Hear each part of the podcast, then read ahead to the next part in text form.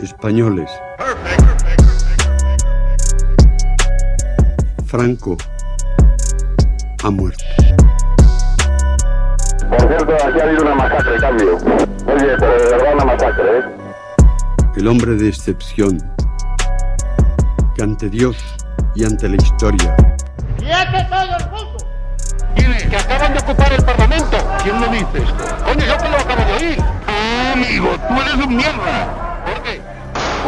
Creído nunca. Joder, qué bárbaro, oye. No has creído, no has creído nunca. Está impresionado. No has creído nunca. ¡Todos contra la reacción!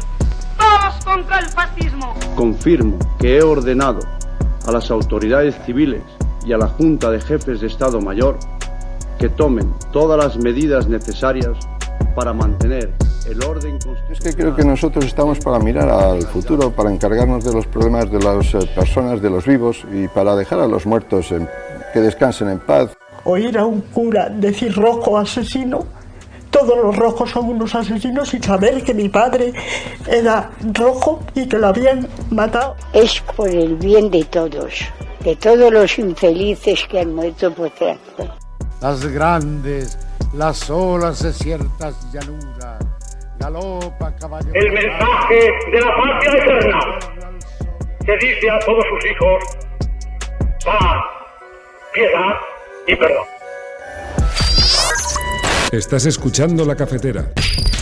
con Emilio Silva como cada jueves analizando las deudas que tiene la democracia española, las asignaturas pendientes en esta transición nunca concluida. Emilio Silva, muy buenos días.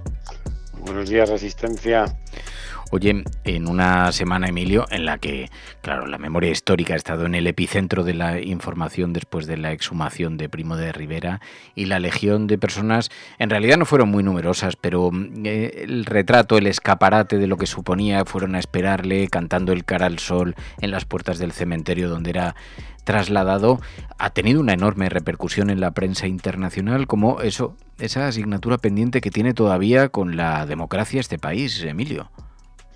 Bueno, vemos que todavía esa cosa, ¿no? Ese falangismo así oscuro está es la punta de un iceberg, porque en el fondo hay mucha gente que no se atreve a, aparecer representando esa ideología delante de las cámaras. O sea que eso es una parte de lo que de lo que es capaz de asomarse. La verdad que ha sido muy curioso porque el Falange ha estado bastante enfadada entre comillas, con la familia de José Antonio Primo de Rivera, por el hecho de que han llegado a un acuerdo con el gobierno social comunista, ¿no? Entonces he estado viendo algunos vídeos y algunas cuentas, algunos días antes, quiero decir, desde el, el jueves que se anunció, el jueves pasado se anunció justo que iban a sumar los lunes, y me puse a mirar algunas cuentas y ahí hay una bronca interna, ¿no? Con, entre el falangismo y la familia que me parece también muy bestia, ¿no? Porque es como la apropiación de un cuerpo que es de sus familiares y que ellos tienen que decidir dónde y en qué condiciones lo, en- lo entregan, ¿no? Pero, pero tiene mucho que ver con el uso que hizo el franquismo de la figura de José Antonio Primo de Rivera, ¿no? Durante, durante ahí le sentencian a muerte y durante dos años le llaman el ausente, ¿no? Porque casi se oculta un poco lo que le ocurrió, porque Franco tenía un interés que era que no hubiera otro líder de Falange porque se iba a tener que enfrentar con él. ¿no? Entonces prefería un líder fantasma, ausente, como era el caso de, de José Antonio I de Rivera, que el hecho de que la Falange volviera a organizarse, eligiera otro líder y con ese líder él tuviera que repartir y negociar. ¿no? Entonces ese uso que se hizo de la figura de, de Primos de Rivera por parte del franquismo, que incluso Franco llega a morir el mismo día que él, quiero decir, esa cosa que lo mantienen entubado hasta un 20 de noviembre, jugando con esa idea ¿no? de, de la predestinación, pues ha quedado en que el propio partido, pues digamos que, que es el propietario, entre comillas, de sus restos. ¿no? no veríamos hoy que ningún partido discuta con un líder que muera hoy en día acerca de dónde tiene que estar enterrado o no, ¿no? Pues en este caso lo hemos visto y con actitudes que son contrarias a la, a la ley de memoria democrática, ¿no? Y que deberían ser sancionadas por el Estado, también lo iban a ser actos similares el pasado 20 han pasado más de 170 días, las sanciones se anunciaron pero no llegan y vamos a ver en este caso, ¿no? Porque lo que es clarísimo es que desde el canto al cara al sol hasta muchas de las cosas que se oyeron frente al cementerio de San Isidro, eh, que es un cementerio además el más antiguo de Madrid, fue frente de guerra, todavía hay por allí metralla y balazos por algunos lugares del cementerio, pero las actitudes que se vieron eran evidentemente contrarias a lo que llaman memoria democrática y por lo tanto deberían recibir algún tipo de, de sanción. Pero a mí me parece interesante porque sí, ha tenido repercusión fuera y yo he hablado con algunos corresponsales y en el fondo, bueno, es un retrato, ¿no? De una España que está, que es real, ¿no? Que no, esto lleva aquí muchos años y esos personajes llevan no los vemos habitualmente, ellos se mueven en sus mundos y de vez en cuando ante algo como esto, pues se hacen visibles, ¿no? También se han hecho visibles en el Parlamento eh, de manera además bastante potente. Pero bueno, yo creo que es interesante verlo, ¿no? Porque a veces, mm, bueno, es mejor que las cosas eh, se presenten y saber que están ahí y verlas que, que intuirlas o que pueda parecer que, que eso es una cosa de lo que llaman franquismo sociológico que ya no existe, ¿no? Y yo creo que es bueno ver estas cosas para que sepamos realmente la sociedad en la que estamos viviendo. Sí, porque es verdad que ha retratado perfectamente todo eso que intuimos, que convive, que existe entre nosotros de una manera más o menos silenciada, pero que sea y que fíjate a través de otras noticias, de otras cuestiones, otras cosas que han ocurrido en estos días, también entendemos que, esto forma parte de la antropología española, de la sociología española. Hemos visto cómo la Iglesia Católica está impidiendo exhumar unos restos en el cementerio de Bertó, en La Coruña, ¿no? Sí, bueno, nos hemos tenido, digamos, situaciones así en, contadas ocasiones en, en, 22 años, ¿no? Tuvimos la de Villadangos del Páramo, el pueblo de León, donde el Consejo Vecinal votó en contra de la exhumación. Y ahora en Berto, en Coruña, nos hemos encontrado, es una fosa de cuatro personas, y nos hemos encontrado con una especie de ping-pong entre el cura, que dice que hay feligreses que están en contra de la exhumación, eh, hay un montón de vecinos, incluso algunos miembros, digamos, de la comunidad católica del pueblo, que se han manifestado públicamente a favor, y entonces hay una especie de ente mm, que se llama feligresía y que estaría en contra de que se lleve a cabo esta esta exhumación, ¿no? Llevamos así con un pim pam unos cuantos meses esperando a, a que el obispado responsable de esa parroquia pues cumpla la ley y nos deje acceder a ese lugar. Es un espacio además que no tiene por qué molestar a nadie, no vamos a... Es una actuación en un cementerio, pero no es cerca de ningún nicho, quiero decir, es un espacio y nosotros ya hemos hecho algunas de estas actuaciones en cementerios que todavía dependen de la iglesia y en Galicia y bueno, pues eh, llevamos casi un año de negociaciones esperando a que entren en razón y podamos acceder. Entre ellos, bueno, son cuatro personas las que fueron asesinadas y enterradas allí y una de ellas, bueno, es un pintor bastante conocido, Francisco Miguel Fernández, un pintor potente gallego que además, bueno, su cadáver apareció con las manos cortadas, ¿no? Como una declaración de que nunca las debería haber utilizado ni para pintar ni para escribir.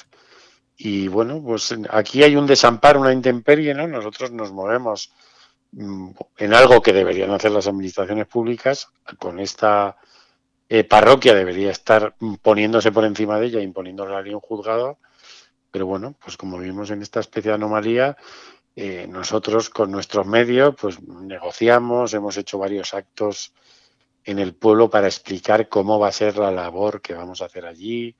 Han ido algunos familiares de estas cuatro personas, quiero decir, para que los conozcan, para que vean, que no se imaginen, no sé, que vamos a meter ahí una tuneladora, que y no hay manera, la iglesia sigue escurriendo el bulto y diciendo que parte de la feligresía se opone y tenemos todos los permisos que necesitamos, menos que nos diga el párroco entrar a exhumar, ¿no? Entonces, bueno, esto explica muy bien el, el desamparo de las familias, ¿no? que pueden, pueden estar mm, pendientes de meses y meses hasta que no sé qué no sé qué haremos igual tendremos que ir a un juzgado y, y denunciar al párroco no y que al final sea un juez el que resuelva un, este conflicto porque en teoría según la ley nosotros tenemos derecho de acceso teniendo una documentación y una información que digamos que señala ese lugar como el que estamos buscando. Pero, pues, es muy triste que para esto nosotros ahora, porque si nos metemos judicialmente en esto, nos tenemos que tirar no sé cuánto tiempo eh, enredados en un proceso judicial, ¿no? Que igual es recurrible y que, y que, bueno, algo que sería muy sencillo, que nos dejaran entrar y salir, y de una organización como la Iglesia Católica que recibe muchos millones de subvención del Estado y precisamente una de las sanciones que, que proponían las leyes de memoria, la de 2007 y la del año pasado, es precisamente retirar subvenciones, ¿no? Bueno, pues igual lo que tenemos que hacer es contárselo al Estado y aunque no lo va a hacer, pues decirle que no puede, tiene que dejar de subvencionar a la Iglesia Católica porque está incumpliendo una ley. Pero bueno, eh, veremos a ver si, si reaccionan, ¿no? Y decías antes, más de 170 días, 177 días ya desde que la Secretaría de Estado de Memoria Democrática anunció sanciones por los actos fascistas del 20N, están previstas en la Ley de Memoria Democrática, no han llegado. Claro, para anunciarlas eh, y aplacar el ruido de aquellos días se se tomaron muchas prisas. El gobierno abrirá expedientes sancionadores por los gritos de enaltecimiento de la dictadura de Franco. Este fin de semana lo hemos escuchado otra vez esta misma semana en el cementerio, en este en esta exhumación de Primo de Rivera, pero las sanciones ni están ni se las espera. Bueno, yo he hablado aquí varias veces, ¿no? De que a veces es mucho más importante tener voluntad política que tener una ley que no se tiene por qué cumplir, aunque se debería cumplir, ¿no? En este caso se ve que no hay voluntad política realmente de sancionar este tipo de, actos y actitudes, ¿no? Si eso hubiera ocurrido en el, no sé, en el entierro de un miembro de un grupo terrorista, bueno, pues todos los que estaban allí hubieran acabado delante de un juez, ¿no? Y algunos iba a comer, que no tenemos que olvidarnos de un caso como el de Alsasua, que vive ahí con gente encarcelada durante años por la bronca de un bar, pues alguno de esos tendría una, una condena que le iba a hacer pasar en la sombra bastante tiempo, ¿no? Y precisamente casos como estos nos replican la doble moral del Estado, ¿no?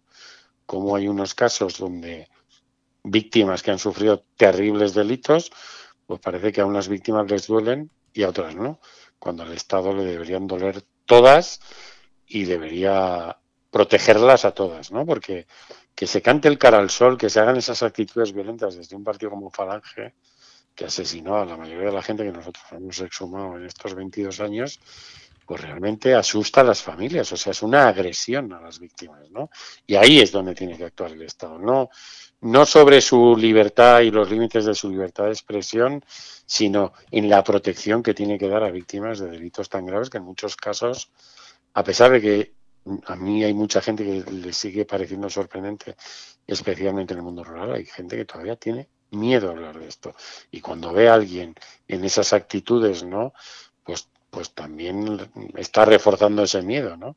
Y por no hablar también de la, del comportamiento de la Policía Nacional, que vamos, si, si lo que pasó allí de saltarse un control ocurre en, un manifesta en una manifestación, no sé, contra los desahucios, pues hubiéramos visto cosas muy distintas, ¿no? Que pegarle unos gritos y dos empujones.